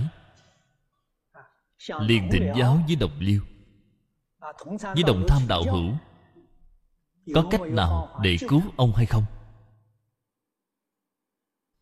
Có một vị đồng học đã cho ông một quyển giảng sanh truyện. Sau khi ông đọc xong thì rất cảm động niệm a di đà phật thì có thể cầu sanh tịnh độ. Vậy thì sẽ không bị đọa địa ngục rồi. Ông tin tưởng. Ông cũng thật sự có dũng khí. Liền hạn quyết tâm. Niệm phật để cầu a di đà phật. Đóng cửa liêu phòng của mình lại. Ở trong phòng niệm phật suốt ba ngày ba đêm không ăn cơm cũng không ngủ nghỉ cũng không uống nước. Niệm ba ngày ba đêm thì a di đà phật hiện đến? vì chân thành tâm chân thành chân thành cầu sám hối. A di đà phật nói với ông dương thọ của ông vẫn còn 10 năm nữa. Từ đây trở đi ông hãy tu hành cho tốt. Sau 10 năm nữa đến lúc ông lâm chung ta sẽ đến tiếp dẫn ông oánh kha pháp sư suy nghĩ, không được rồi. Mười năm, Bản thân ông Không kiềm chế nổi sự mê hoặc, Không biết là lại tạo thêm bao nhiêu tội nghiệp nữa. Ông liền nói với A-di-đà Phật, Mười năm thọ mạng của con Không cần nữa, Con muốn đi với Ngài lúc bây giờ. Tâm rất cần thiết. Sau khi A-di-đà Phật nghe xong, Liền nói với ông như vậy được rồi. Sau ba ngày nữa, ta sẽ đến tiếp dẫn ông. Ông vui mừng hết sức, Vì sau ba ngày nữa, ông sẽ được giảng sanh. A-di-đà Phật Đã nhận lời với ông như vậy. Cho nên ngày hôm sau, mở cửa ra. Nói với mọi người, ba ngày nữa, ông sẽ giảng sanh tịnh độ rồi. Không có một ai tin. Có người ông như vậy. Đóng cửa lại không biết đã làm những gì trong đó. Thế mà ba ngày nữa, ông sẽ giảng sanh tịnh độ sao? Nhưng mà thời gian của ba ngày thì không dài. Được, đợi đến ba ngày nữa. Đợi xem thì sẽ rõ. Đến ngày thứ ba hôm đó Ông yêu cầu Các đồng tu trong chùa Mọi người niệm Phật Tiễn ông giảng sanh. Vì đây mọi người rất quan hỷ. Mọi người chúng tôi niệm Phật tiễn ông Xem ông có đi được hay là không. Niệm được chưa tới 15 phút Quả nhiên ông nói A-di-đà Phật đến rồi. Thì liền đi với A-di-đà Phật. Ông không hề bị bệnh, Cứ như vậy mà giảng sanh. Đây là sám hối giảng sanh. Bình thường, không có công phu gì. Ông chẳng qua chỉ là ba ngày, ba đêm mà thôi. Niệm ba ngày, ba đêm. Cho nên, chúng ta từ ở chỗ này thì có thể tin tưởng được trên kinh đã nói, niệm một câu a di đà phật thì tiêu được 80 ức kiếp sanh tử trọng tội. Nhưng mà phải niệm như thế nào? Thành tâm, thành ý mà niệm. Như chúng ta đây chỉ có miệng niệm mà không có tâm. Vậy thì không được. Làm sao mà có được tác dụng lớn như vậy chứ? Như Quánh Kha Pháp Sư, Đó là thật. Ông trong ba ngày ba đêm Mỗi một câu Phật hiệu, Mỗi một tiếng Phật hiệu Đã tiêu được 80 ức kiếp sanh tử trọng tội. Vì sao vậy? Ông thành tâm. Ông đối với thế gian này, Hết thảy dạng duyên đều đã thật sự buông xuống. Ông một lòng cầu giảng sanh. Chúng ta tuy rằng trong miệng có niệm Phật, Nhưng tâm thì vẫn đang khởi vọng tưởng. Điện thoại vừa reo thì lập tức đi nghe điện thoại. Ông Phật liền đã quên mất rồi. Vậy thì làm sao mà được chứ? Đây là giả, đâu phải là thật. Không thể tiêu được nhiều tội nghiệp như vậy. Cho nên phải hiểu cái đạo lý này. Bởi vì sao mà ông niệm có hiệu quả? Còn hiệu quả của chúng ta thì rất kém. không thấy được hiệu quả. Vì có cái nguyên nhân tâm không như nhau. Tuy rằng miệng niệm phật nhưng tâm lại không tương đồng. Cổ đức nói, chúng ta những người niệm phật này là miệng niệm di đà, tâm tán loạn, đau mồm rác họng cũng uổng công. Chúng ta là thuộc dạng như vậy đó. Đều phải hiểu được, phải rõ ràng, chúng ta đem những thói hư tật xấu mà cải đổi lại thì công phu của chúng ta mới đắc lực. Sau khi công phu đắc lực rồi thì tình hình sẽ có khác.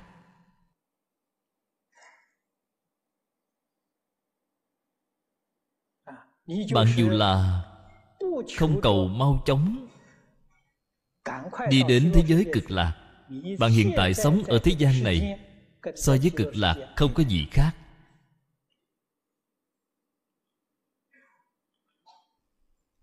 Mỗi ngày tự mình niệm phật, nghe pháp vì người diễn nói chính là giáo hóa chúng sanh. Diễn là biểu diễn làm gương cho mọi người xem.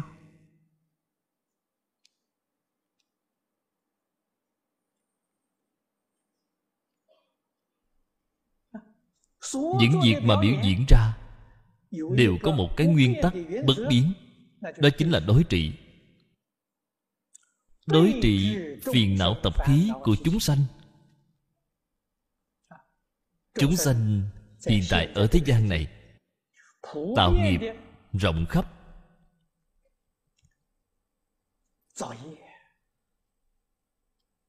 Chúng ta thị hiện không tạo ác nghiệp. Bất luận là vào lúc nào có người nhìn thấy hay là không có người nhìn thấy đều như nhau. Không có người nhìn thấy thì có quỷ thần nhìn thấy nhất định không tạo ác nghiệp. Nhất định không khởi ác niệm. Người hiện tại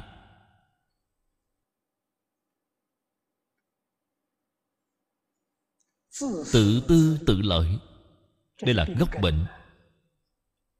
Chúng ta phải thể hiện đại công vô tư.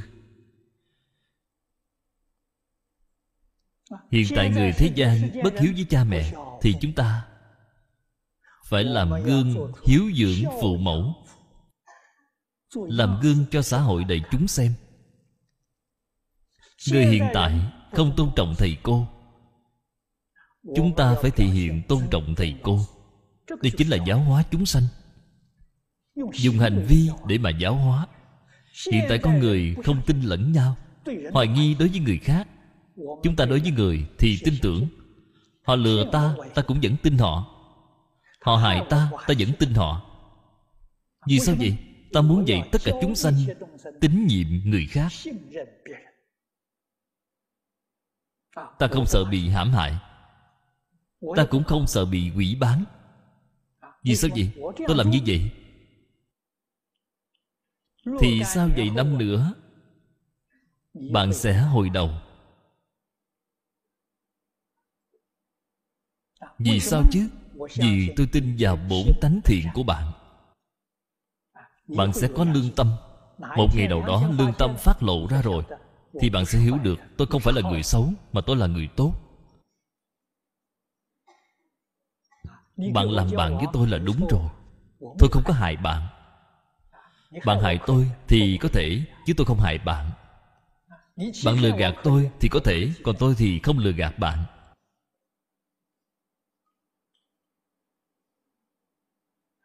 cho nên, phải vì xã hội đại chúng mà làm một tấm gương tốt. Không thể giống như người trong xã hội đại chúng. Người ta làm như vậy thì tôi cũng làm như vậy. Người ta đi xuống tam độ thì bạn cũng theo họ đi vào tam độ vậy thì bạn sai rồi. Bạn không có trí huệ. Cho nên, luân lý đạo đức, hiếu đệ trung tính lễ nghĩa liêm sĩ chúng ta nhất định phải làm cho được. Phật dạy bảo chúng ta tam phước tam học lục độ. Chúng ta cũng phải làm cho được. Lục độ thực tại mà nói chính là để đối trị sáu loại bệnh lớn của chúng sanh bố thí là đối trị sang tham.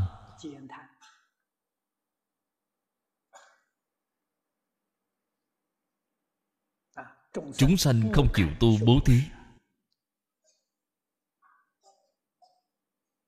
Keo kiệt, tham tài, tham không biết chán.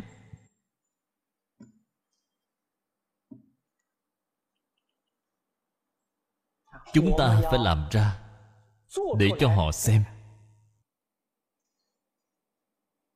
Chúng ta đối với thế xuất thế gian, tất cả pháp đều không có lòng tham muốn. Quan hỷ bố thí quan hỷ cúng dường. Càng thí, càng có nhiều. Càng cúng dường, càng giàu thêm. Người chân thật chịu học theo phật, thì bạn sẽ có thể hiểu được. Cái hiệu quả này, bạn tự mình sẽ có được bạn mới tin tưởng phật nói ở trên kinh là thật, không phải là giả. Mỗi câu đều là chân thật.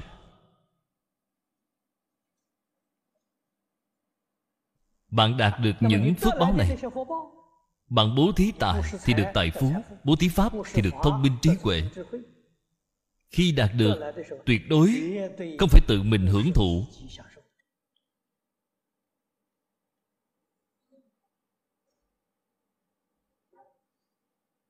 Khi đạt được thì nhất định phải giúp đỡ những chúng sanh nghèo khổ. Có như vậy thì phước báo càng ngày càng lớn hơn Tức công lũy đức.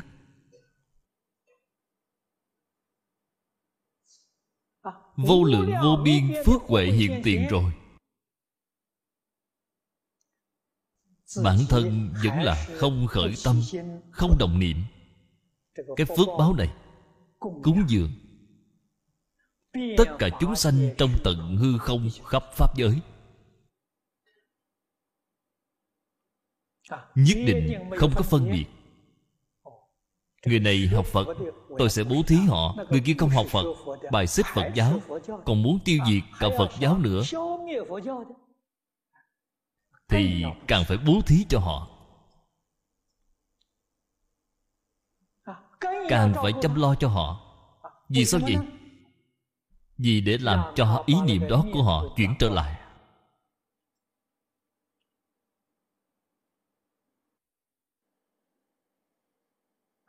Cho nên nói người như thế nào thì phải độ họ trước tiên. Người không tin tưởng phật, người bài trừ phật pháp, đó là người mà chúng ta phải chăm sóc trước tiên. Vì sao mà họ bài trừ phật pháp? Vì sao họ không tiếp nhận phật pháp? Vì họ đối với phật pháp không hiểu rõ không nhận thức được. Lỗi lầm không phải ở họ lỗi lầm là ở những người truyền dạy như chúng ta. những người học phật như chúng ta chưa có làm được tấm gương tốt để cho họ xem.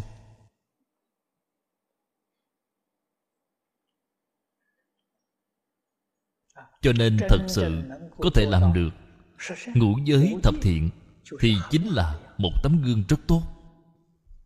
Các đồng học học phật, tại gia hay là xuất gia, người người đều có thể tuân thủ ngũ giới thập thiện. Thì tôi tin phật giáo ở tại thế gian này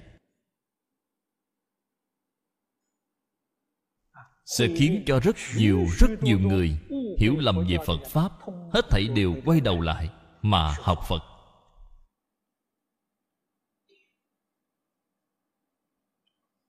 Nếu như những gì chúng ta làm ra vẫn là thập ác,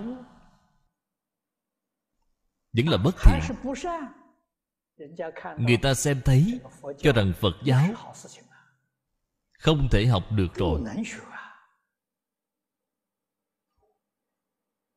Tự nhiên thì họ sẽ sinh ra sự hiểu lầm, sinh ra sự bài xích. Cho nên mà nói lỗi lầm không phải là ở họ, mà là ở chính mình chúng ta tự mình làm chưa tốt tu chưa được tốt.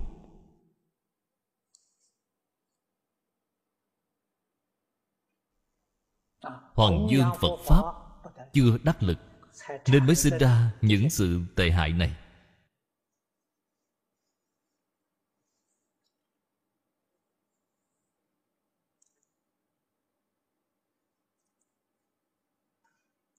Phía sau cư sĩ hoàng niệm tổ đã dẫn dụng mấy câu nói của ngẫu ích đại sư.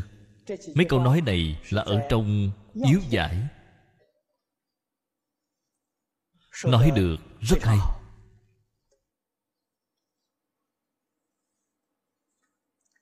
ngẫu ích đại sư nói thập phương phật độ vô thử danh tướng vô thử giai vị vô thử pháp môn phi tâm tính chi cực chí, trì danh chi kỳ huân. Di đà chi đại nguyện hài nhĩ hữu thử. Đây là nói đến được a duy việt trí. Quả thật là cái sự việc này, chỉ có mỗi thế giới cực lạc là có. Vừa giảng sanh thì liền được rồi.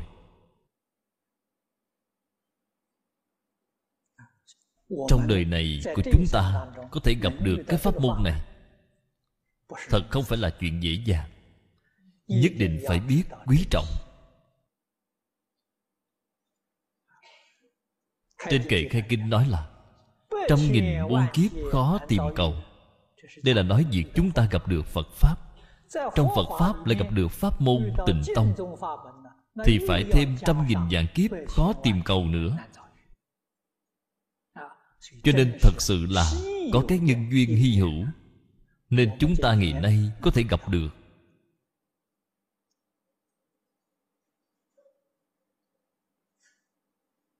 Chúng ta muốn giảng sanh. Thật sự thành tựu ngay trong một đời này, thì đây mới gọi là thành tựu chân thật cứu cánh.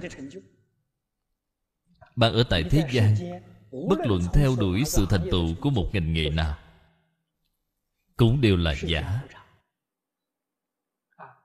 Thế gian vô thường. Mặt trời rồi sẽ có ngày tắt lụi, trái đất rồi sẽ có ngày diệt vong. Bằng thì có cái gì mà vĩnh viễn được cơ chứ? Không có. Cho nên cái thực sự vĩnh hằng là giảng sanh tây phương tịnh độ. Đây mới là sự vĩnh hằng. Chúng ta tu học, vì sao mà không đắc lực? Nói lời thật lòng là chân tướng sự thật chưa nắm được rõ ràng. Thật sự nắm được rõ ràng, minh bạch rồi. Nếu hỏi thử, bạn thế xuất thế gian, tất cả những trần duyên này, bạn có buông xả hay không? Đương nhiên buông xả rồi. Sẽ không tiếp tục làm những thứ này nữa. Không những là người có tuổi tác cao nên buông xả. Người trẻ tuổi cũng nên buông xả. Vì sao vậy? Vì không kịp nữa rồi. Đây mới là một chuyện đại sự duy nhất ở trong đời này.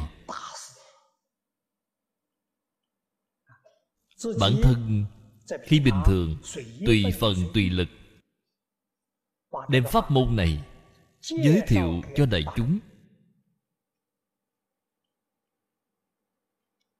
Đây là nghĩa vụ và bổn phận của chúng ta là việc phải nên làm? Cái tâm này cùng với nguyện của phật hoàn toàn tương ưng. Hoàn nguyện của a di đà phật là hy vọng tất cả chúng sanh tận hư không khắp pháp giới mau chóng thành phật.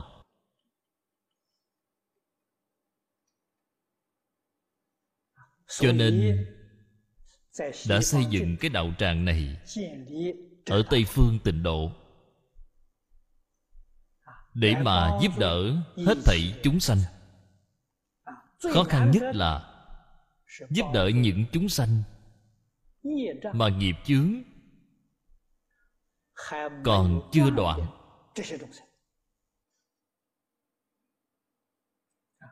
đây là một sự việc mà không có cách gì tưởng tượng được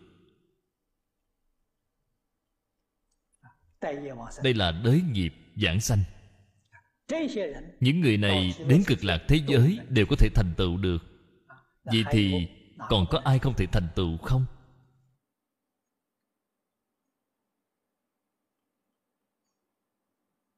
Tâm của chúng ta cùng tâm của phật như nhau. tâm của phật là chân thành thanh tịnh bình đẳng chánh giác từ bi. Là giống như tâm của phật nguyện cùng với nguyện của phật là như nhau. Nguyện của phật ở trên bộ kinh này nói được rất rõ ràng. 48 nguyện. Nguyện nguyện đều là phổ độ chúng sanh. Chúng ta đem 48 nguyện Làm thành bổ nguyện của chính mình. Ta cùng A-di-đà Phật là đồng tâm, đồng nguyện sau đó thì tự nhiên sẽ đồng đức đồng hạnh.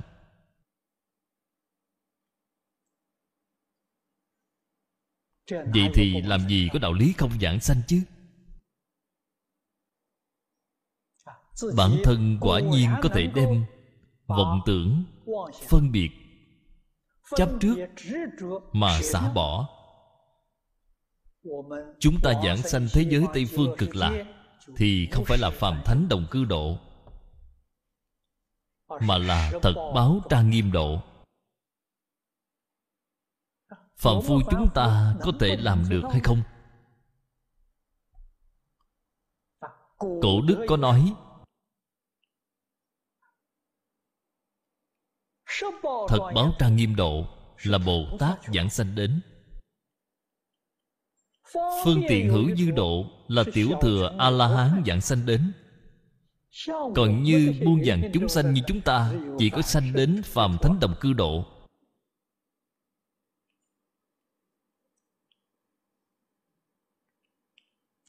Đây là ngày xưa có một số đại đức đã nói cách nói như vậy. Nhưng mà cách nói này đã bị thiện đạo đại sư phủ nhận. Các vị hãy xem quán vô lượng thọ phật kinh tứ thiếp sớ thì bạn sẽ biết. Thiện đạo đại sư là người thời nhà đường, là tổ sư đời thứ hai của tịnh độ tông chúng ta. Truyền thuyết, ngài cũng là phật a di đà tái lai. Vậy thì lời của thiện đạo đại sư chính là lời của a di đà phật tự mình nói ra. Cách nói của ngài như thế nào? Ngài nói tứ độ tam bối cửu phẩm giảng sanh đều ở tại gặp duyên không đồng. Sau khi chúng ta nghe xong câu nói này thì phấn khởi vô cùng. Nếu như chúng ta gặp được cái duyên thù thắng thì phàm phu sát đất như chúng ta cũng có thể sanh đến thật báo trang nghiêm độ. Cho dù là bồ tát bồ tát mà nếu không gặp được cái duyên thù thắng thì có thể là cũng sanh đến đồng cư độ, hoặc giả là phương tiện độ. Cho nên nói là ở tại gặp duyên không đồng. Duyên là cái gì? Thứ nhất là kinh giáo. Bạn có gặp được hay không? Đặc biệt là kinh vô lượng thọ. Gặp được bản tốt nhất. Cái này thì rất khó. Ở Trung Quốc Kinh Vô Lượng Thọ có tổng cộng 12 lần phiên dịch.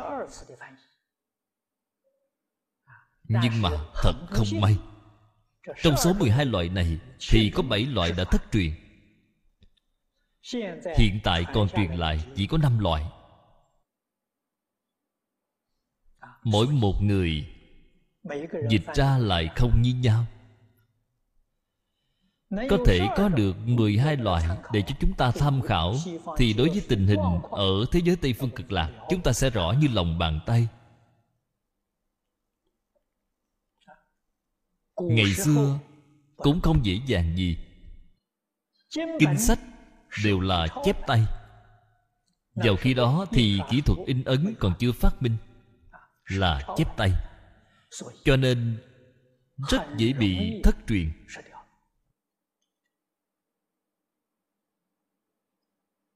Thế là mới có bản hội tập xuất hiện. Bản hội tập đầu tiên là vào đời nhà tống cư sĩ vương nhật hưu, vương long thư. Ông đã làm quyển sách này của ông hiện tại cất giữ tại long tạng là ở trong càn long đại tạng kinh. Đưa vào đó cất rồi. Đây chính là quyển hội tập đầu tiên của kinh vô lượng thọ. Nhưng mà quyển hội tập quả thật không thể làm cho mọi người hài lòng.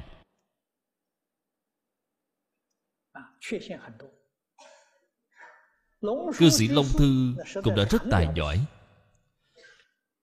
ông chỉ có xem được bốn loại bản dịch gốc của kinh vô lượng thọ. Trong đại bảo tích của đời nhà đường có một bộ vô lượng thọ hội thì ông chưa được xem. Cho nên bản hội tập của ông chỉ y cứ vào có bốn bản dịch gốc.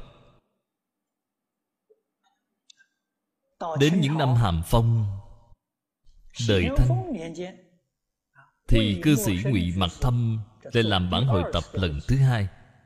Ngụy mặt thâm thì cả năm loại bản dịch đều được xem. Đương nhiên, bản hội tập của ông vượt hơn của vương long thư.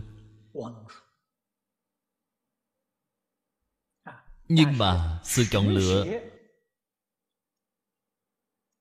thì vẫn còn chưa thỏa đáng.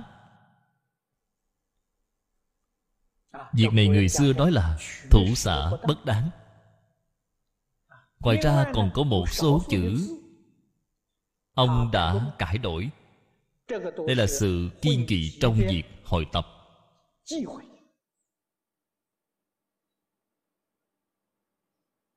Vì thế, ấn quang đại sư đã có sự phê bình đối với ông. Không phải phê bình những sai lầm của việc hội tập, mà là phê bình ông đã chọn lọc những điều chưa thỏa đáng. Còn đối với việc sửa đổi kinh văn so với bản gốc thì e sợ sẽ mở ra một cái tiền lệ. Vì sao?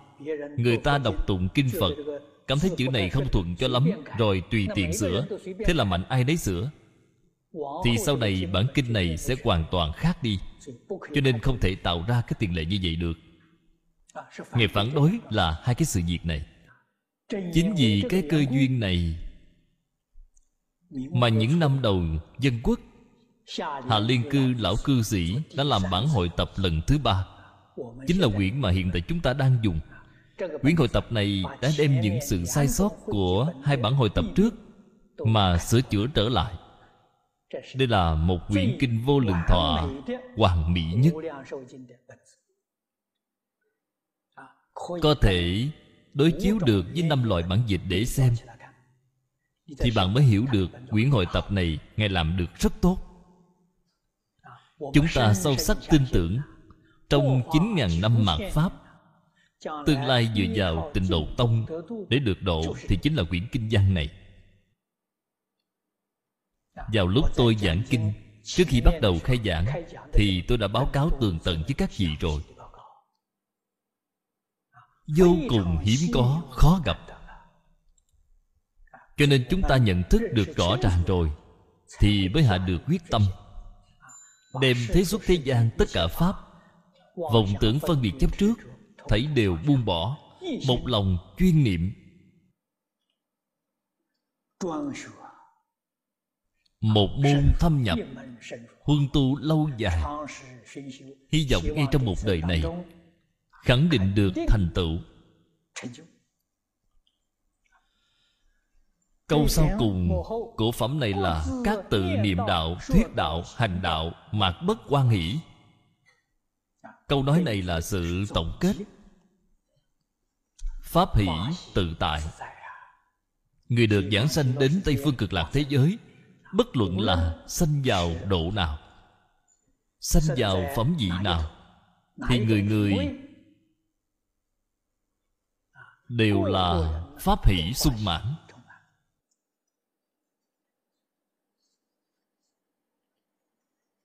Cho nên ở tại chỗ này tôi nói với các vị đồng học. Sự dạy học ở thế giới tây phương cực lạc là một đối một. Không phải là mọi người ngồi lại với nhau cùng học. Khẳng định là sự việc như vậy a di đà phật có vô lượng vô biên phân thân. Thế giới cực lạc có bao nhiêu người thì ngài biến hiện thành bấy nhiêu người. Một người dạy một người học. Khế lý, khế cơ. Cho nên thành tựu mới nhanh đến như vậy. Từ cái chỗ này mà thể hội được lòng đại từ đại bi của a di đà phật. Chân thật là phật thị môn trung, bất xả nhất nhân. Tốt rồi, hôm nay thời gian đã hết. Chúng ta chỉ học đến đây thôi. A Ni Tho Phở A Ni Tho Phở A Ni Tho Phở